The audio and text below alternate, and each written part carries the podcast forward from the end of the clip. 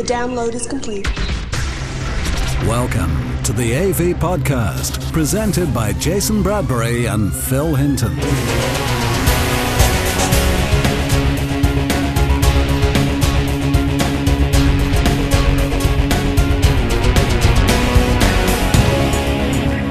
Welcome to the hardware edition of the AV Podcast. In this episode, we have the latest AV news. Jason brings us the latest news on the free Wi Fi campaign. And in our look forward to Bristol 2007, we hear from John Dawson from Arcam and Jim Cathside from Pioneer. This week's Audio Visual News. We kick off our AV news this week with reports that flat panel TVs continue to set new sales records for manufacturers. Information from BCN Market Analysis states sales of plasma TVs in Japan for December are 75% up over last year, and LCD panels have seen a rise of 37% year on year. The sales figures are impressive. However, it should also be noted that falling retail prices for both technologies have also meant that actual revenue generated has only risen by 30%. It's also the time of year in business circles to publish your financials, and Samsung will be laughing all the way to the bank after the publication of their fourth quarter results. Sales revenues hit 15.69 trillion won, up 3% year on year. Net income was 2.35 trillion won, contributing to what has transpired to be the best financial year in the company's history. Samsung are also now considered to be the market leader in terms of flat panel TV production, with sales topping $10 billion. Sony has something of a comeback on Samsung's claims, as they were revealed to be the best selling LCD TV in the United States. Recent results published by market analysts in the US market placed the Sony Bravia LCDs as the country's number one selling brand for 2006. This news, plus the company finally selling their one millionth PlayStation 3 in the US, can finally give Sony some light relief after one of the most financially devastating years in their history. Meanwhile, other AV companies were also sifting through their annual reports and noticing things didn't quite add up. Flat panel manufacturer LG Philips were reporting that their overall sales were up 3% in quarter four. However, because of the increasingly competitive price wars in stores, the company actually posted an annual loss of $187 million. In the world of converging technology and gadgets, there's always a shiny apple to be seen when the year's financials come in. And boy, has Apple managed to clean up in 2006. Sales of iPods jumped a full 50% in the run up to Christmas, with Apple posting overall profits of $1 billion for the year. That is a huge rise from 2005, where they managed a $565 million profit. With new products also hitting the market in 2007, could Apple be in for another bumper year? It looks like the pirates have managed to finally crack the AACS copy protection on HD DVD discs, as reports are rife that the first films to be ripped have hit the torrent networks. The films in question are Serenity, Batman Begins, and Pitch Black. The breach has prompted the first revocation call in the format's history. What this means was explained recently by the HD DVD promotional group. If someone copies and rips an HD DVD title by hacking the key and puts the film on the internet for download, the film company engineers can determine what that key is and forward the information on to the AACS. In turn, the company then blacklists that particular key and updates all the disk replication plants with a new one. Then, when the person who made the rip by cracking the key goes to his video store and buys his next disc, he'll find that his player no longer allows him to play HD DVDs, although his cracked discs will still play. This technology has been in place from the start of production processes and allows companies to target those who attempt to rip off material, even if it is encoded to lower format files, as each frame of film holds the individual player's key. Interesting stuff indeed. The world of illegitimate movies and TV content on the internet seems to be taking off in a big way thanks to Microsoft's Xbox Live service. Around 4.5 million consoles have been sold so far in the US, and this has seen the company's IPTV network grow at an ever increasing rate. research has shown that consumers buying content from the Warner and Paramount catalogues have been spending an average of 480 points to download HD content to their consoles. This has prompted Lionsgate to announce that they'll be joining the service very soon. This research echoes Bill Gates' predictions at this year's CES that the 360 will be a central hub in the living room, offering on demand content of the highest quality. It will certainly be interesting to see just how popular this service becomes over the next 12 months. Who knows, maybe this is the unseen killer punch for the HD disc format war. And finally, in this week's news, is the announcement from Projection Design that it plans a world first for its new projector at this year's Bristol Sound and Vision show. The company's new M20 claims to be the world's first 720p DLP projector to feature brilliant colour technology. The M20 replaces the acclaimed Model 2 and offers a serious picture performance upgrade. Brilliant colour technology ensures stronger, more saturated colours, enhanced image gradation, and tonality. The M20 delivers acclaimed best in class performance with no increase in price and offers serious HD ready home cinema in a tiny package. The unit will hit stores later this year at approximately £3,500. We hope to speak to Projection Design and other manufacturers displaying at Bristol in coming podcasts. And don't forget that the AV podcast and AV forums will be at the show to bring you the latest news and views first.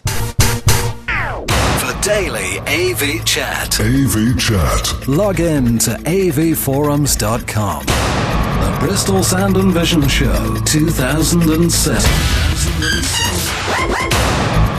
Hi, this is Phil from UVM. Um, we'll be at Bristol this year and um, we'll be showing um, the latest um, range of, of systems that will include um, both Blu ray and HD DVD playback, um, satellite playback of, of high definition. Also, we're hoping to, to show Vista as the, uh, the new operating front end. Um, as well as obviously the, the current Windows Media Center. Um, and you'll, you'll find us um, with icon distribution um, showing um, lots of, of great candy. Hi, my name is Sam Rolfe and I'm the technical manager for Icon Distribution.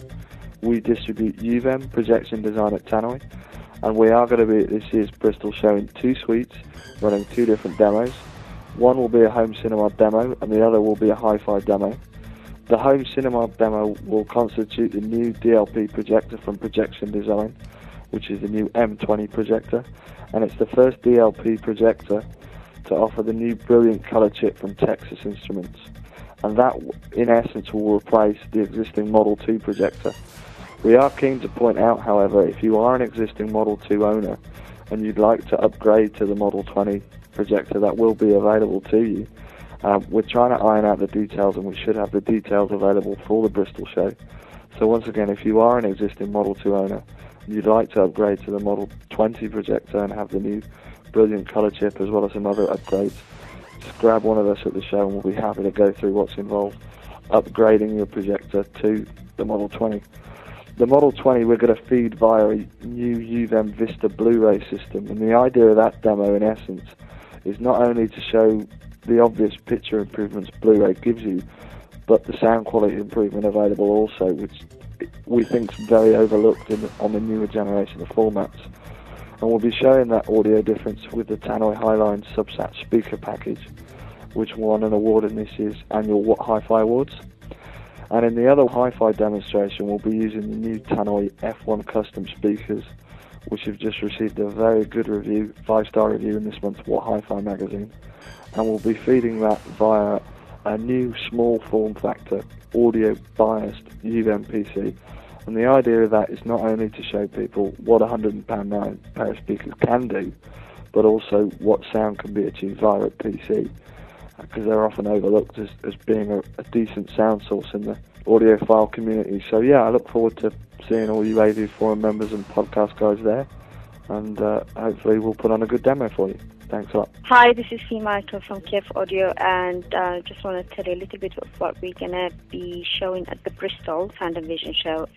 Basically, we, we're gonna be showing the new reference series 2, and we will have about seven different new new products and reference Mark II also will be unveiling the new benchmark wireless transmission for the 5000 series. Among other stuff, uh, we'll be showcasing all our uh, KHT products. We having three rooms full of new products, and so come and have a listen in our Oslo 1 and 2. The Bristol Sound and Vision Show 2007. 2007. 2007. Brought to you by AV Forums and AVPlay.com. Oh my god, is there nothing you people can't do? This is the AV Podcast. Jason Bradbury. As you'll know, if you listen to this podcast regularly, um, I like to bring a little behind the scenes uh, info from my life as a, as a gadget fan. I'm just about to go into uh, production for the Gadget Show, hence why I'm uh, my voice isn't as clear as it normally is. I'm actually using the microphone on my MacBook in my hotel room at about midnight before a, a very early start for some filming for Series 6 of the Gadget Show uh, on Channel 5. It's starting early February, usual time Monday 7.15. But uh, this week uh, was interesting because I did my first film for the new series and it involved me going to Parliament, to Westminster in London uh, with a petition uh, on which was 30,000 signatures, many of which I know came from AV Forums uh, regulars. So, first of all, if you signed our petition on um, 5.tv forward slash gadget show to get free Wi Fi for the towns and cities of the UK, then thanks very much. Suffice it to say, it was that day when all the wind struck 80 mile an hour winds on the uh, banks of the Thames. And uh, of course, because of the exclusion zone around Westminster, for people like me who've got a, a grudge or, or a point they want to raise with the government, uh, I had to do most of my campaigning uh, from. Uh, uh, from outside the exclusion zone. It's a one kilometre exclusion zone, and obviously we made quite a lot of that in the piece that you'll see in the new series. But with a, a stripped down film crew and just me on my own, I was able to actually approach Parliament, and I did um, make a little bit of noise at the DTI. And I think the Department of Communities and Local Government, which was another department we were sent to. Uh, the interesting thing is, um, there used to be an e minister, and for if my research is not um, uh, at fault, which of course it may be, I'm pretty sure that there is no longer an e-minister. There is kind of nobody who, who has direct responsibility in the government for anything related to the kind of subjects that we raise on the AV forums. So I think that is a really interesting subject for debate, uh, possibly on the forums if someone wants to take up the gauntlet. Um, and hence, it was really difficult to know who we could deliver our, our petition to. Bearing in mind that on the day we were doing this, it was the day when the whole Big Brother race row flared up. And uh, they were quoting in all the newspapers and uh, on Sky News and so on that uh, 19,000 or 20,000 people had called to complain. Well, here was I standing with a, a petition of no less than 30,000 signatures, but I wasn't able to get uh, anyone to take responsibility for it. The nearest thing we've got to is the number 10 website where you can actually submit your petition as an e petition. Uh, as long as it's over 200 names, you are then duty bound to uh, get a response from uh, someone that supposedly knows about that subject matter within eight weeks, which obviously in televisual terms is no good. So it's likely that despite having filmed this last week, you're not going to see this on the Gadget Show for quite some time yet, maybe about the middle of Series 6. So, uh, quite interesting. Um, nothing to report other than uh, me running around with a, a sign saying I'm a Wi Fi hotspot and having a bit of fun with people. Uh, but I can uh, rest assure you, as soon as we hear anything from government, as soon as anything moves forward that is uh, tangible, I'll let you at the AV Forums know. If you've not signed up yet, then go along to 5.tv forward slash gadget show. We did take down the petition for a while, although I have asked um, the producers to put it back up uh, because I think um, there's no reason why we can't continue to uh, uh, bolster the support. But if you don't find it, then send me an email at jason at jasonbradbury.com and I'll try and do something with your with your signature, your support. That's it for this week. More of me behind the scenes next week. With more gadgets than Q Branch. The name is Bond. James Bond. This is the AV Podcast. The AV Podcast interview of the week with Phil Hinton. With Bristol Sound and Vision 2007 only a few weeks away, we managed to catch up with John Dawson from Arcam. I started by asking John to give us a little bit of history about Arcam. I started Arcam while I was still studying at Cambridge University way back in the 70s. And Arcam actually means amplification and recording, and the CAM is Cambridge. Um, and our original name was A&R Cambridge Limited. And we started, or even before we started making hi-fi, um, my colleague, friend Chris Evans and I were designing products for other people, or bits of products, particularly in the pro industry, because we had an interest in um, sound reinforcement around the university for music people. And eventually, we also retailed a certain amount of hi fi equipment, and we decided to make some of our own, in particular, an integrated amplifier called the A60. We thought we'd build, say, 50 and sell them to our friends, maybe. But people I knew in the trade suggested that actually we should try selling these nationally through retail. Um, and that's what we did starting in September 1976. It was a very slow start. Uh, we sold a handful here and a handful there, a few to dealers. Um, then we got the odd mention in the press. Uh, we attended a show in 1977 at the Penta Hotel. Readers will know that if they're old enough, um, uh, which we shared with um, a company called Tangent Acoustics, who made loudspeakers, and another one called Rega Research, still around, who make turntables. Um, and from that, we picked up a lot more dealers, and our business picked up and became a real model of a proper business. And actually, instead of building 50 over 10 years, we built 32,000 A60s. So it was quite a, a start. Over the years, um, we gradually added more products to the portfolio, and in particular, in I think the late 80s, we started adding compact disc, and we decided to do that properly um, by buying the licenses, which for a small company at the time quite expensive, and a bag of chips effectively and a drive, and learning how to put the thing together. Um, and that way we were able to make a better sounding product than many mass produced ones, um, which is, of course, the thing that Arcam tries to do.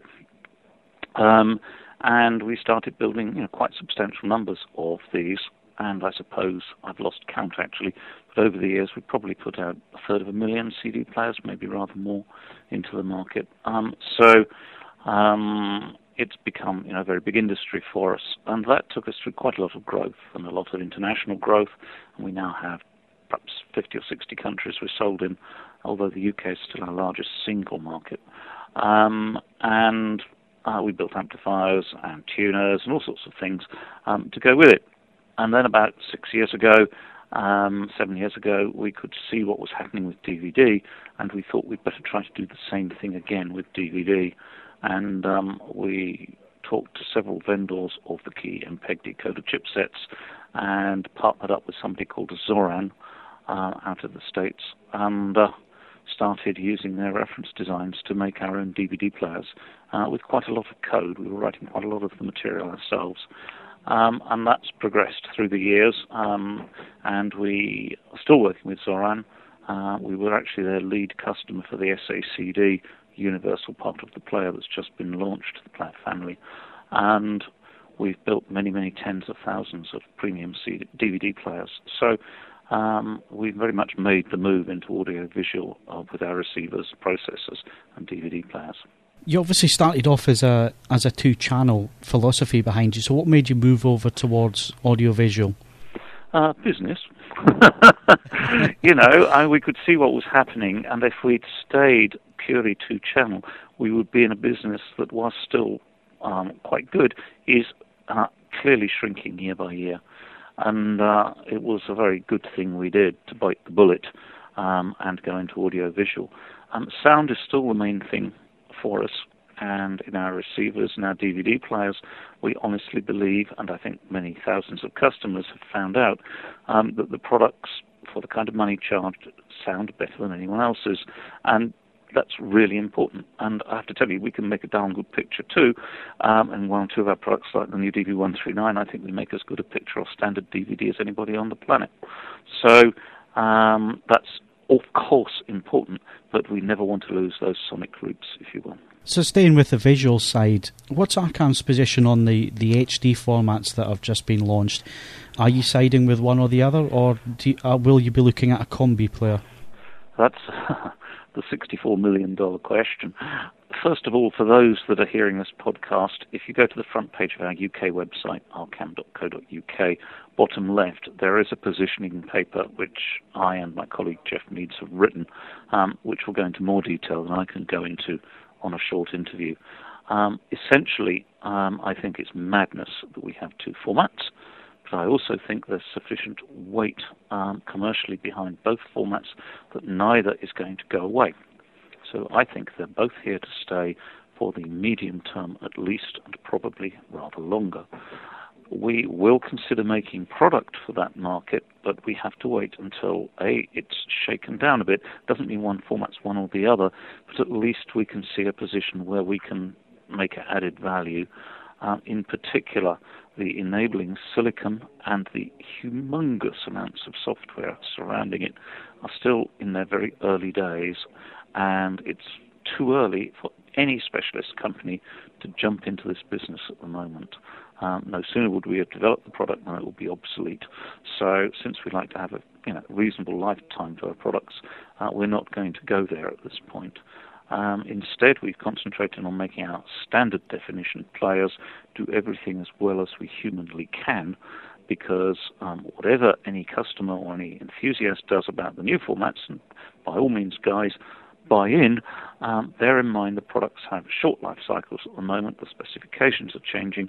Um, we think that you'll still need a top class DVD player and our support all the audio formats as well, at least as well as anyone else um, on the planet, I believe. So, for that reason, that's our short to medium term strategy. John, moving on to the sound side of things, and we'll stay with AV for the time being. Um, you launched a very successful processor which um, to some in the industry was a very brave move for, for a company like Arcam to make a processor. There's not that many companies that do that.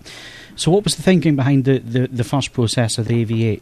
Well, we had already started to make audio video receivers, but based on a platform developed overseas by somebody else, to which we were able to add a lot of our expertise in getting the best sound out of something. But uh, we felt very strongly that we needed to have control of our own destiny. So we set about making a full-fledged AV processor. We were able to find some very good engineers, some of whom had previous experience in the area, um, to help us put that together. And we spent the first few months actually sending staff around the States and around the UK, talking to dealers and installers and reviewers, and actually finding out what they wanted um, uh, before we put a proper spec together. And then we wrote not only a hardware spec, but about a 90 page software spec, what this thing should do. Um, and at that point, um, we were able to uh, leverage our expertise and design something rather special. So uh, I think it's very important in a fast moving market that you can do this kind of thing. And the AV8 has been very well received. And in the tiny market of processors, and I assure all listeners, it's not nearly as big as you think. um, we've you know, probably got about 10% of the world market, I should think. So um, we're very pleased about that. The issues with the AV9 are quite small. Um, we wanted to embrace uh, the idea of HDMI, and we'd done that very early with DVD players. In fact, behind Pioneer, we were the second people um, anywhere to produce um, DVD players with an HDMI output. Uh, we wrote all that, a lot of that supporting code ourselves, integrating Silicon Image parts and Zoran parts together. And uh, that was our DV79 DVD player, and we're very pleased about it. It's done extremely well. The issue downstream for AV processors is rather more complex. Um, and at this point in our life cycle of products, we've been happy to port, support switching functions in these processors, but less comfortable about trying to decode audio um, or recode and sample up video because in those areas the specifications are changing, the parts availability is changing while you watch, and it's taking a while to settle down. There are also issues, issues in extracting the audio from HDMI with what we consider to be sufficient quality uh, which means we're not going to jump in quickly until we've solved those problems. And we know how to do that, but it will take time for products to emerge. Um, so that's been our position so far with processors, and um, all of our products now support HDMI switching. Um, but it will be a while before we support um, functions that draw the audio and perhaps the video from HDMI. John, I was at your uh, your talk at the event too, where you discussed HDMI, and that was maybe what three years ago now. Um, you tell me? it, it, was certainly a while back. So, what are we looking at at the future now for for audiovisual products and and that kind of thing? Is there anything that you can let let out of the bag for us?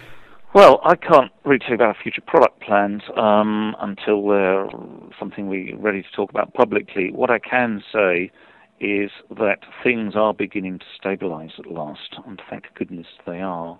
Um, the HDMI interface has been through several revisions, um, none of which is particularly problematic. Um, but um, there have been quite a lot of issues as the industry has grappled with the um, content management protection schemes on HDMI and others, of course, in getting everything to work seamlessly together.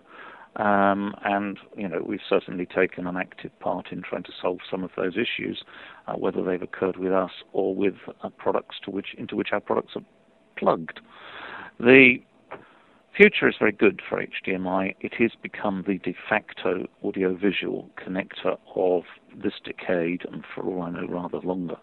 Now it's stabilized. The interface can support video to as much resolution as you could imagine for the future, rather more than we can get off any discs or broadcasts at the moment, and it can support um, audio at all the rates suggested, both for existing stuff and for the new HD formats. Um, but all we have to remember is it is a transport mechanism. It's one way of getting a signal from A to B. Um, it's particularly attractive um, to our uh, colleagues from Hollywood and others because it has strong digital rights management on it. So, John, um, we've got the Bristol show coming up very, very soon. Um, do you have any product launches for there? Oh, for sure. Um, the main thrust of what we're doing is uh, we're going to be giving the first public launch um, of our new movie Solo, Solo Movie 5.1, it's called, um, which builds on the stereo product that we launched two years ago that's been extremely well received and very successful for us. And Movie Solo supports DVD, it supports um, DivX, it supports DVD audio and SACD and CD, all as replay medium. It's got scalers in it, deinterlacers, HDMI pass-throughs, um, a DAB and FM radio tuner, iPod interface, alarm clock function, and a whole host of other things, including rather nice learning remote, including um, codes for Sky and Sky Plus and so forth. So um, this is very exciting. It's been extremely well received in trade previews, um, and people will be able to see it there in its own room with a big, biggish plasma screen um, at the Bristol show. We'll be also talking about the 139. Our DV139 is our top um, DVD player, and that will be there. And um, you may well see that powering some other systems across the show uh, with some very high performance projectors and the like. Um, and there'll be a couple of surprises too.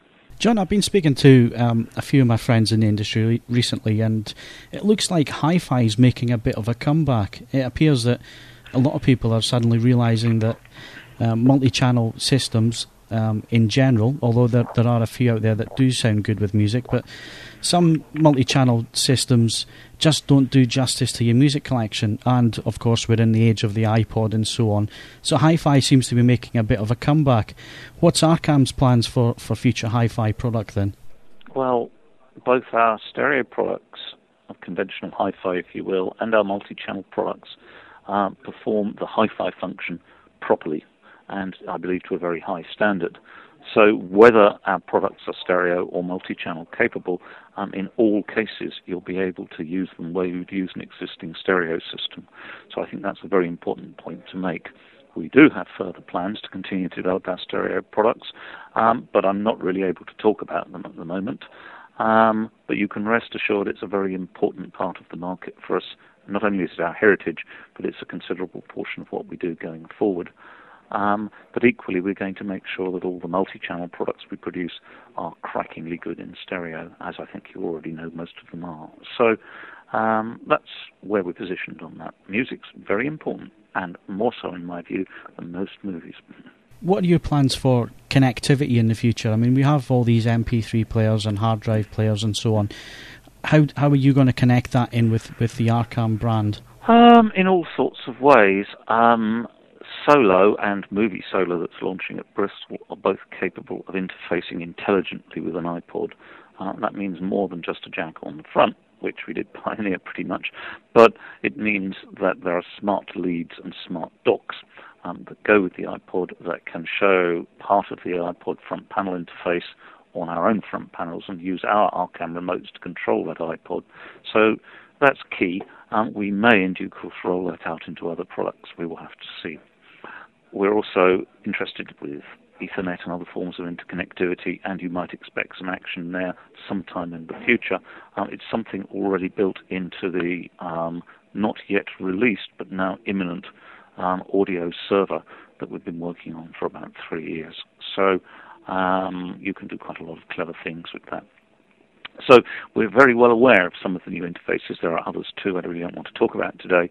Um, and believe you me, um, we're keeping a very close eye on it and more. John, it's been fascinating speaking to you today. I look forward to meeting you at Bristol, and thank you very much for joining the AV podcast today. That's my pleasure. This is the AV Podcast. Many podcast listeners will remember back to the end of last year when we interviewed Jim from Pioneer. Well, we thought it was a good time just before Bristol to catch up with Jim again. So, welcome, Jim. Hi, mate. How you doing? I'm not too bad. What's happening in the world of Pioneer at this moment in time, then? Well, as I say, it's been pretty busy, really. Uh, obviously, uh, lead up to the Christmas season and uh, back into the new year. Uh, obviously, straight back in, and obviously the Bristol show in February, so uh, already working on that. And of course, typically as a product manager, I'm already working on uh, lots of new products for next year, let alone what we'll introduce during this year. So when I say next year, 2008. But uh, no, we've got some interesting some interesting products. I think uh, on the plasma front, of course, there's been some uh, stories already that have come out of the American show CES. Uh, Pioneer was showing uh, technology that will be introduced on the next generation of plasmas, which we regard as G8, uh, which was actually called quite, caused quite a stir in CES. breathtaking contrast ratios and and rumour again that Pioneer have actually reinvented their plasma. In fact, uh, that's very much the case. It's a brand new plasma from the bottom up. The engineers have actually been able to start from scratch, not only from the actual construction of the glass, but the ASIC behind it, how it works, everything. It's a completely new panel from Pioneer. So that's going to be very exciting, but that's going to be a little bit later this year. So uh, certainly not for the Bristol show. Uh, so things like that at the moment, really.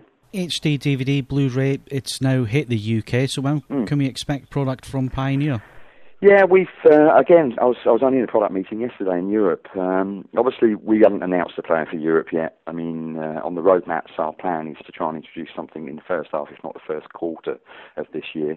Uh, again, you know, we talked about this when we had our last uh, little chat, and at the end of the day, we are one of the smaller companies. We're we're not as big as uh, some of those companies out there, uh, and actually, for us to get on and produce a machine, particularly a machine like this for the global market, it's not so easy for us to switch the buttons a lot of the bigger boys. But having said that, we've been busy uh, with our drive for the PC market. Uh, that's been introduced, and uh, again, obviously it's quite expensive and tends to be at the high end, but a lot of commercial interest in that. Um, that's been quite interesting. The American Blu-ray player, we're going to be showing that over at Bristol. We actually showed that also at the uh, Hi-Fi show at Heathrow uh, back end of last year. And uh, uh, sorry, the Hi-Fi show at uh, Novotel rather than Hammersmith, not at Heathrow. And uh, obviously, that is the American model. It's our first, you know, first player, if you like. And obviously, it's, it's not going to be exactly the same model that will be brought out to the UK. As I say, that will be a new global model, but it will share some of the uh, common features of it. I mean, Pioneer obviously been working in optical disc engineering for a very long time. I mean, uh, in fact, arguably longer than many, particularly when it comes to video, because of course we were one of the companies that were uh, firmly involved with Laserdisc, not only the actual manufacturing of the players, but actually the media and software as well that was used for, in those players. Um, so it's very much again part of our heritage, if you like, optical disc engineering and uh, DVD recorders and writers and readers. And the same now with Blu-ray. And what we're trying to do is offer the best we possibly can from it. Um, it's interesting if you look at the Blu-ray specification. If you actually uh, went onto the Blu-ray.org website and had a look at the spec, if you look at what can be put onto the disc in terms of HD, um, it can only actually be applied in 1080p in, in really one way, and that is at 24 hertz, 24 frames refresh rate, which of course is great for Hollywood. That means that they have got no more of this uh, conversion into PAL and NTSC territories of uh, film stock. They can literally go straight from the masters straight onto Blu-ray. Um, so there's obviously distinct advantages for them in doing that. Um, now, many of the, the TV manufacturers out there, and indeed some of the very early Blu-ray players that we're seeing, indeed in the States, and we've had very good publicity so far for our player for its picture performance, uh, and certainly the ones that we've seen so far in the UK, they all generally output 1080p 60 hertz. Um, we regard 60p or 60 uh, frames per second. They're actually having to do that on board.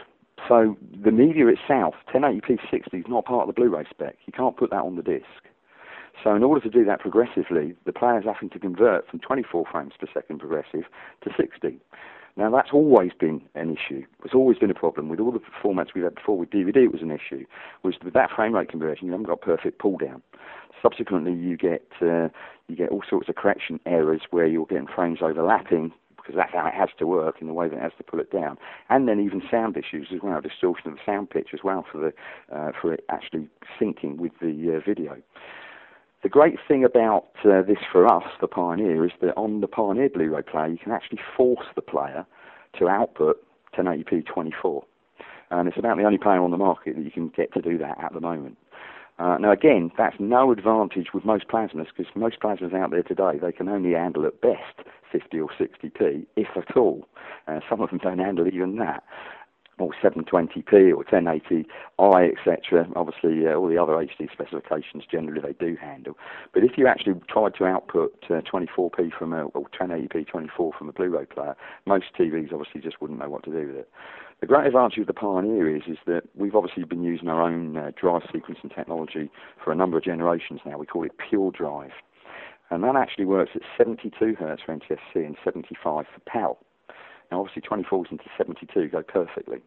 So, with in our case, our electronics, and we've done the maths obviously to make sure it perfectly matches, and that we can actually force the player to output exactly what is on the disc. And in the case of our 5000EX with the native resolution, it can then absolutely perfectly map that onto the screen. So that's why in America, if you read some of the top American magazines and publications, our Blu-ray player might be expensive, but they regard its picture performance as one of the best in the market. And that's really the story behind it. Uh, and obviously we'll go on as we introduce our own products into Europe uh, to make the most of that and promote that fact uh, and how we do that.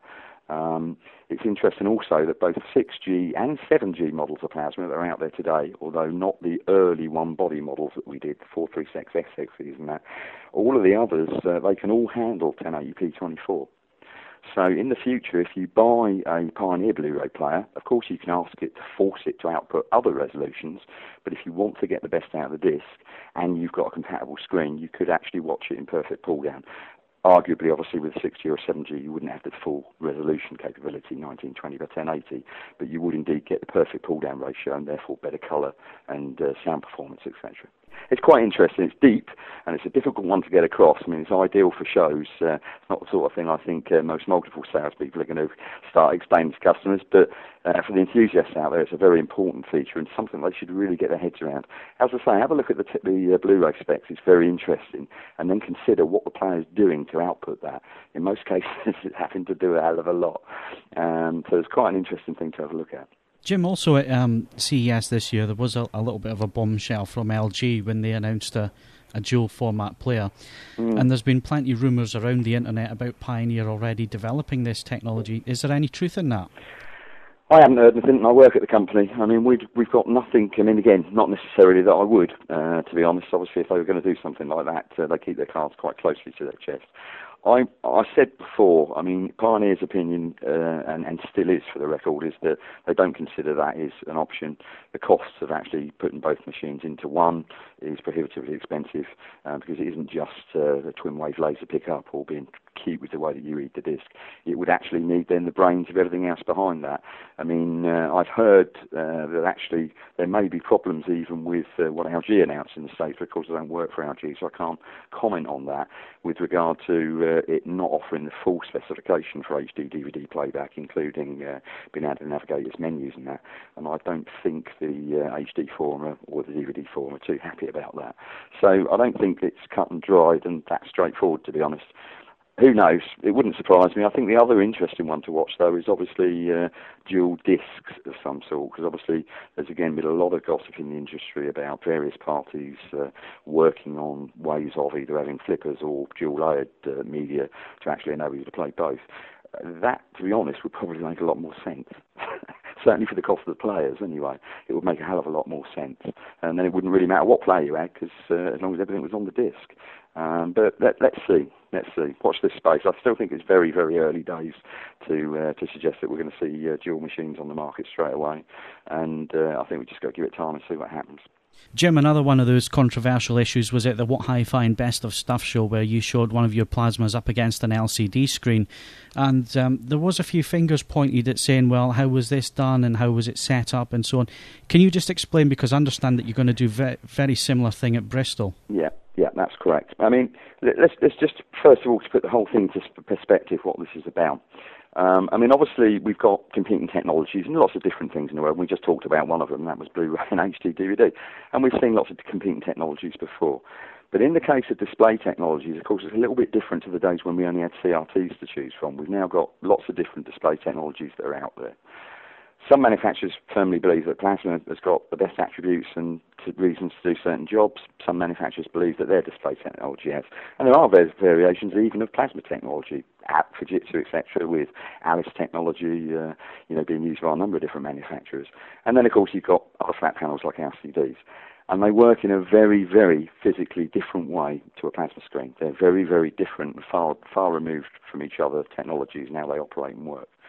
And they each, it's a little bit of swings and roundabouts on some of the things uh, that, are for and against them. Um, but generally speaking, to a lot of people, it's just a big flat telly. Pioneer would argue, and so would a number of the other plasma manufacturers, that LCDs are great for certain applications, but they've got a couple of really big things that really drag them down when it comes to proper home cinema. Uh, and at the end of the day, I mean, Pioneer is a premium brand. We're not just you know, the, we've obviously bought, bought, got recognition for our TVs in the early years of this flat panel TV market at making some of the best. And I'll say in a minute, we're probably going to blow everybody away again with the, uh, the, the next generation of product that we bring because again, it's so different. Again, we are pushing the boundaries of it, but we're a premium product. We're at the sort of top end of that. We're not going to be competing in a minute with the uh, the lower end or even the mid level of uh, flat panel TV technology. That's not our market. We're too small to sustain that sort of business and be able to offer those prices. So we'll aim a little bit higher.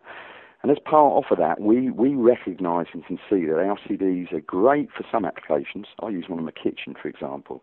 Um, they're fantastic for bright environments, particularly. But as soon as you lower the lights down to average, you know, TV or even movie, you know, drop the lights right down, even even if you were only talking 50 lux levels, etc., most LCDs, one of their biggest Achilles heels is the fact you've got these shutters illuminated from behind. Uh, various technologies they're trying to improve upon that, but at the end of the day, you've got a backlight that's shining through those shutters. And as soon as you have crushed your black level, you have crushed your color palette you've ruined the colour purity of the screen as well. Uh, and therefore, we argue it's not good enough for home cinema. It's interesting. I mean, we're in a, a group of manufacturers who uh, are trying to promote this at the moment. Um, it's not just ourselves. Panasonic uh, are in partnership with us on uh, some research that's been done and uh, part of an advertising campaign that's been going on over the last couple of months. Uh, also has involved Hitachi as well, has been involved with us. And it's interesting to note that Panasonic make both LCDs and plasmas. Um, but even they've issued press releases saying that, yeah, we do, and that's because we think that they're very good to some things, but they're not, at the moment, in their view, good enough for proper home cinema. Uh, to do that, you're better off with a plasma. Uh, and that's really what that was all about at the show. We did a survey, uh, an independent survey was done by, you get these big analytical companies, uh, and they obviously have to play by very strict rules because they're, they're hired by different manufacturers to test things and to look at the market. And we used one particular company called Synovate uh, in Europe, big organisation, and ourselves and Panasonic actually paid for the cost for them to do the exercise. Uh, so it was sponsored by the two companies. But at the end of the day, it's independent. They go away and they go on with it and they do it. We provide all the equipment. Often they go to one was done in America uh, over a year ago by another another company, a different company in the states. And on that occasion, they actually chose to use ISF to make sure that all the screens were equally calibrated. Now, on this occasion, Synovate chose that no, the only way to do it fairly was that, look, if you go into most retail stores, these things are all out of the box and they're just put into their factory default mode. That's how you see them. Occasionally, you might get the sales lad play around and even the customer. But generally speaking, most people would say it's fair and equal to put them all just factory reset. They're all equal then, they're all fair. Um, and that's how the survey was done by Synovate very interesting statistics came back from the report. People's perspe- perceptions of the technologies, particularly LCD, prior to going through lots of different rooms with different lighting levels, some in a retail type environment, some in normal living room type conditions and darker environments, most of them swung around dramatically from what they originally thought was going to come out on top to uh, realising that actually ugh, the picture's really washed out when you look at some of these LCDs in a really dark room. And that's what it was all about. So at Bristol, uh, we'll be doing the same thing. Uh, I noticed on the uh, forums there was obviously, because obviously I do take some notice of the feedback that goes on there, and uh, there was obviously some people, oh, you know, it was a fix, and you know, well, you know, at the end of the day, we pulled an LCD panel. Um, we chose to uh, take one of the top, or what's regarded by some of the press in the industry as one of the better LCDs on the market today, as a direct competitor to our 42-inch product. Um, we blacked out the name. It's not about brand at all, and I want to make that very clear. We're not picking on any particular brand or saying that their product's not any good. Uh, we're just saying that LCD is good for certain purposes, but not good for uh, for home cinema. And then we put the two products side by side. We use the same source, equal length connections. Uh, the products have not been tampered with in any way. The Pioneer products come straight off, uh, straight off of our, from our warehouse. It's just a typical everyday product. Uh, anybody can have the remotes. They can check their factory reset. In fact, I'm happy for them to reset themselves. I'm happy for them to play with the settings and check all the settings. I'm happy for people to turn the lights up, turn the lights down.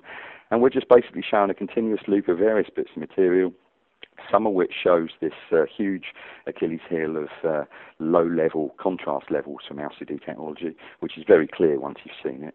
Uh, and the other one, which is again a, a major issue, is uh, response time, um, actual you know motion across the screen, um, and actually then how good even these screens are, and the particular LCD we're using is a 1080p screen as well, to be fair. So we're even at a resolution advantage of our uh, our XGA 42 inch. But side by side, if we put some interesting uh, maps, very fine detailed writing and that up on the screen that you can read obviously perfectly when both of these screens are static. But as soon as you start to move them across the screen, uh, unfortunately, one on the LCD is illegible and completely unreadable, whilst on the uh, plasma remains uh, clearly visible for you to read. And again, that just points out to people that look, when you're looking at a TV picture, you you've got to realise there's a lot more to it. There's a lot more to it than just picking out the main details that you're looking at on the picture, which often tends to be the actor or the person or the action. You need to be looking at the whole thing and analysing the whole picture. And once you start to recognise that, you then start to take apart the resolution of hang on a minute, that's not very sharp there. That actually doesn't look very good. And that's all we're doing. And, and I don't think it's, you know, brave of us. Pioneer's always been like that. At the end of the day, we've got nothing to hide. I'm quite happy for anybody, as I say, to come and play with the product and check everything. Lead same length, same source. Um, have a play around with the remote controls even. I've got nothing, you know, no, no axe to grind uh, at all with anybody that wants to do that.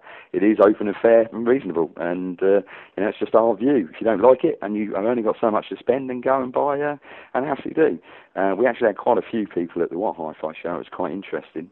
Um, thanked us uh, that they actually had been thinking about buying a particular screen and now they thought again and they were going to go back to their store. And this is really what we're saying with this Synovate report and how it ended and concluded was that at the end of the day, that's what the customer should be doing, is making sure that when they go into the store that they realise that the lighting levels in the store and the way in which they're going to view it uh, and play with it, unless they can actually get the, the dealer in an independence case often to get them into a dem room and put it into more of a living room type environment, don't be disappointed if you get it home and find that it's not quite the same as you thought it was, uh, because that is one of the drawbacks of LCD technology. Jim, I understand that um, two channel is coming back for Pioneer at the Bristol show. Do you want to tell us a little bit about that? Yeah, I don't want to spill the beans too much because we're actually doing a press conference uh, at the show. So, uh, well, I say a press conference. We send out press invitations to the press to come and see these products for the first time at the Bristol show. Uh, it was just bad timing. We'd have loved to have done a, pro- a press conference, but it was just going to be smack bang at the same time as Bristol. And Bristol press conferences, it shows, are not always the easiest thing to get together and do. So no, we've got a we've got a little bedroom up at the Bristol show. Um, it's quite a small room, obviously just one of the typical uh, second floor bedrooms. I think it's room two, three, four. I think it is. Let me just check that. Yeah, room two, three, four. And um, about 18 months, two years ago, which is typical sort of planning time scale. So I, I got into early conversations with uh, some of the engineers in Tokyo in, in European product meetings and um, and obviously there is a swing uh, in the Japanese market, indeed even in globally and, and in the UK market, there is a trend back towards some two-channel mm, products and, and an area of the market. And we're certainly seeing it with the independent dealers where we're seeing either the older guy who's getting towards retirement or retiring, they call it the baby boomers in Japan, who are into their stereo. They probably have got into their AV as well, and have probably still got an old stereo system. But now they're going back to it and replacing those stereo components. They still want to keep it separate. They've often got study or somewhere else that they listen to their music. And of course, we shouldn't also ignore not just the older ones, but the fact that younger people now have got a renewed interest in stereo or in music generally because of things like the iPod and because of the way we download and use music. Um, so there is a sort of a resurgence into just stereo, just into audio. And obviously, you know, I've been at Pioneer 15 years. About uh, two years prior to me joining, um, my product manager back then was a guy called Doug Randall, who was then replaced by John Bamford. And obviously, I worked with John for a long time. And uh, he tuned and developed uh, an amplifier back then. Of course, this was in the days of, uh, you know, a lot of the British amps, particularly uh, the British brands, really holding and maintaining the market and having a very, very strong position in the market. And uh, Pioneer brought out an amplifier back then called the A400, and it's become an icon. It's an iconic product. Um, you know, Hi-Fi uh, uh, Choice magazine only last year did uh, a piece on products that rocked the ages, and the A400, I'm proud to say, was one of the ones they regarded as one of the products that's rocked the ages. It had phenomenal press.